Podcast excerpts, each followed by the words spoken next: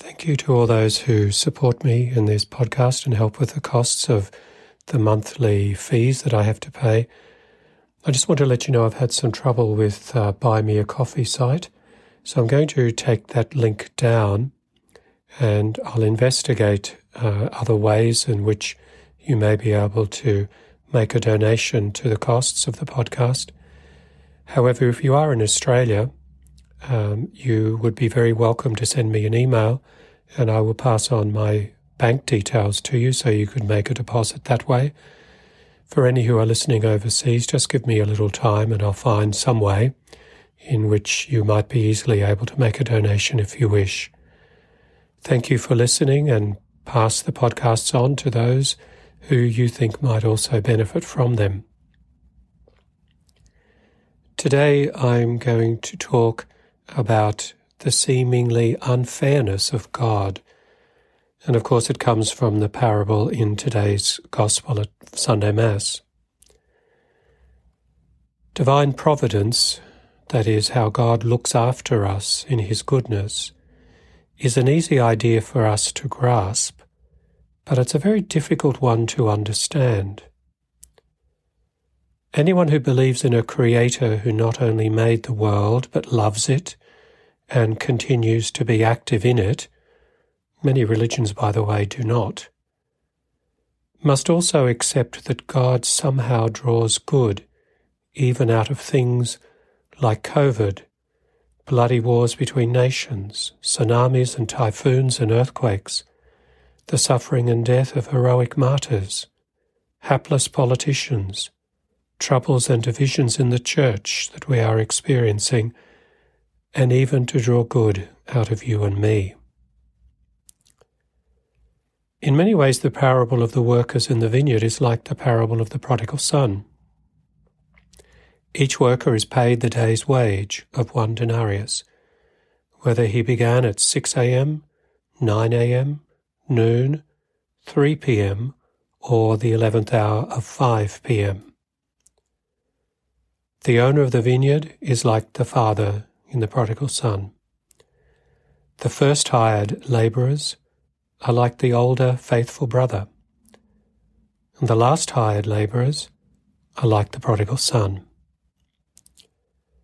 The first hired labourers are upset by the behaviour of the landowner, and the elder brother is upset by the behaviour of his father.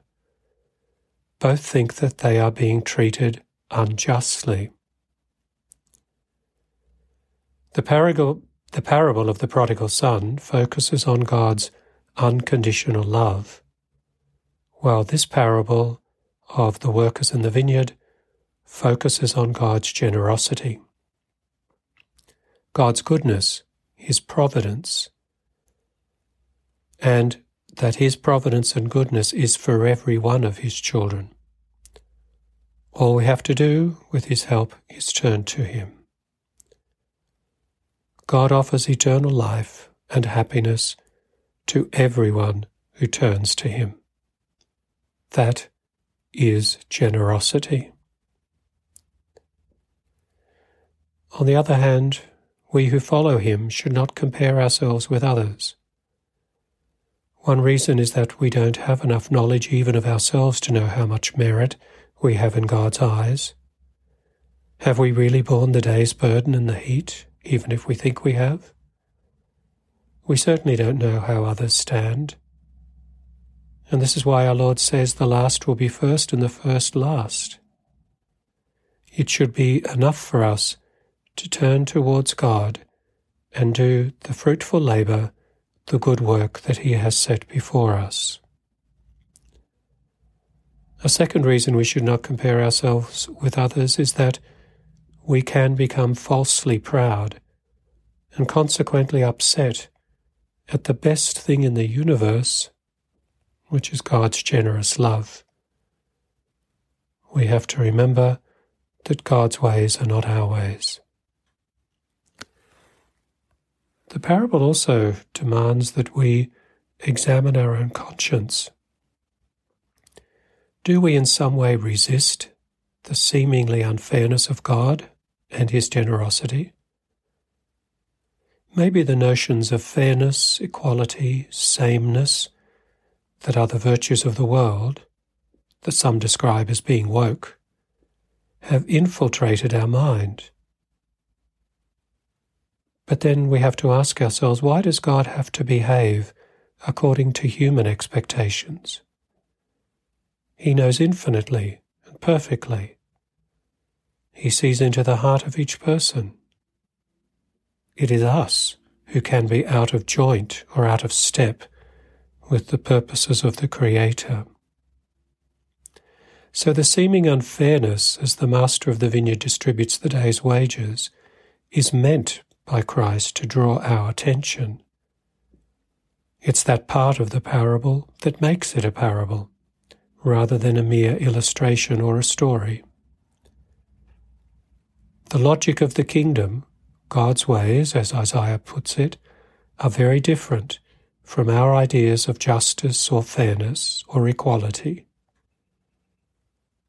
Whereas we would see everyone at least make the minimum hourly wage, in the kingdom of God there is but one wage, represented by the denarius, and that wage is eternal life.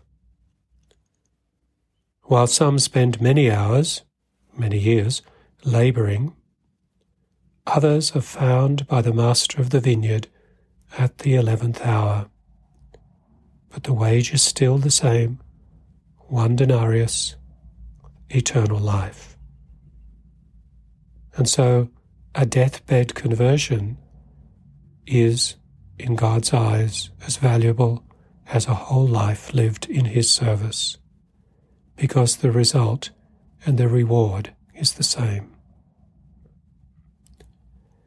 In the kingdom of heaven, there is only one wage that matters, and that's eternal life with God in heaven. No matter what our capabilities and achievements, we are all workers in God's vineyard. He treats each one not with the human standard of equality or the human standard of justice, but with divine and incomprehensible generosity. Laudetur Jesus Christus.